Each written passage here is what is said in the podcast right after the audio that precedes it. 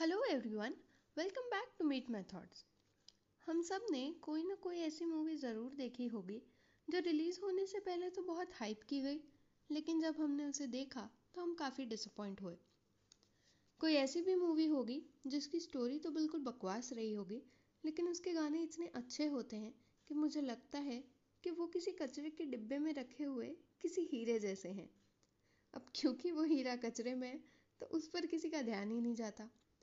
बॉलीवुड में ऐसी कितनी ही फिल्में हैं जिनकी स्टोरी में तो बिल्कुल सेंस नहीं बनती, लेकिन उनके गाने इतने अच्छे होते हैं कि मुझे लगता है कि उन्हें मूवी में डालकर डायरेक्टर उस इलॉजिकल स्टोरी को कॉम्पनसेट करने की कोशिश कर रहा है। ऐसी ही एक फिल्म है इम्तियाज़ अली की बनाई और 2017 में रिलीज़ हुई, जब हैरी मेट सेजल। अब क्योंकि मैं शाहरुख खान की फ़ैन तो हूँ नहीं, तो मैंने ये मूवी नहीं देखी, लेकिन इस मूवी का sound track is so versatile कि मुझे लगता है कि शायद वो इस मूवी में होना ही नहीं चाहिए था। इस मूवी में एक गाना है जिसके बारे में मैं आज बात करूँगी। द सॉन्ग इज़ कॉल्ड घर। घर हमारी सबसे सेफ जगह, वो जगह जहाँ हम बिना किसी दिखावे के रह सकते हैं, जहाँ सारे डरों का जिक्र बिना किसी डर के कर सकते हैं, जहाँ जाकर हम अपने सारे आंसू बहा सकते हैं, जहाँ जाकर हम सबसे सेफ फील करते हैं, वो जगह जहाँ इंसान लौटकर वापस आ ही जाता है, फिर वो चाहे कितना ही भटका क्यों ना हो। जो लोग घर से दूर रहते हैं उन्हें पता होगा कि जो सुकून घर में होता है वो कहीं और नहीं मिलता।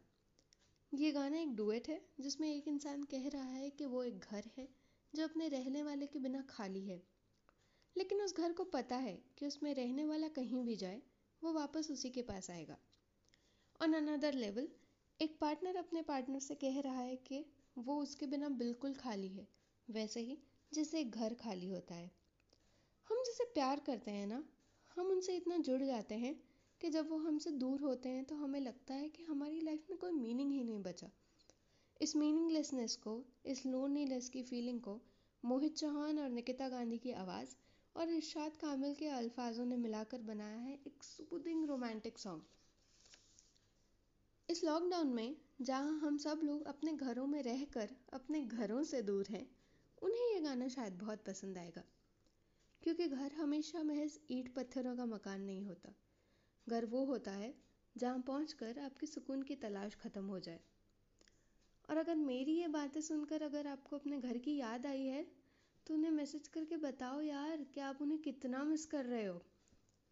बाय द वे, अगर आपको ये सब सुनकर इस गाने में थोड़ा सा भी इंटरेस्ट आया है तो मैं ऐड कर रही हूँ एक छोटा सा ऑडियो नोट जिसमें है इस गाने में से मेरी फेवरेट लाइन्स। ये गाना गाया है मेरे बेस्ट फ्रेंड अंकुश श्रीवास्तव ने, जो एक बहुत अच्छे पोएट हैं, और उनकी आवाज़ कितनी सूदिंग है ये तो आप सुनकर समझ ही जाएंगे। अपने पॉडकास्ट के साथ मैं इस गाने का ओरिजिनल वीडियो लिंक भी भेज रही हूँ, so that you can listen to it. क्या पता ये गाना आपका भी फेवरेट बन जाए। मैं मिलूंगी आपसे अगली बार अपनी नई स्टोरी के साथ। तब तक आप सुनते रहिए मीट माय थॉट्स। खाली है जो तेरे बिना, मैं वो घर हूँ तेरा। खाली है जो तेरे बिना, मैं वो घर हूँ तेरा। घूमे फिरे तू चाहे सब शहर, तू है मेरा। घूमे फिरे तू चाहे सब शहर, तू है मेरा। खाली है जो तेरे बिना, मैं वो घर हूँ तेरा। खाली है जो तेरे बिना।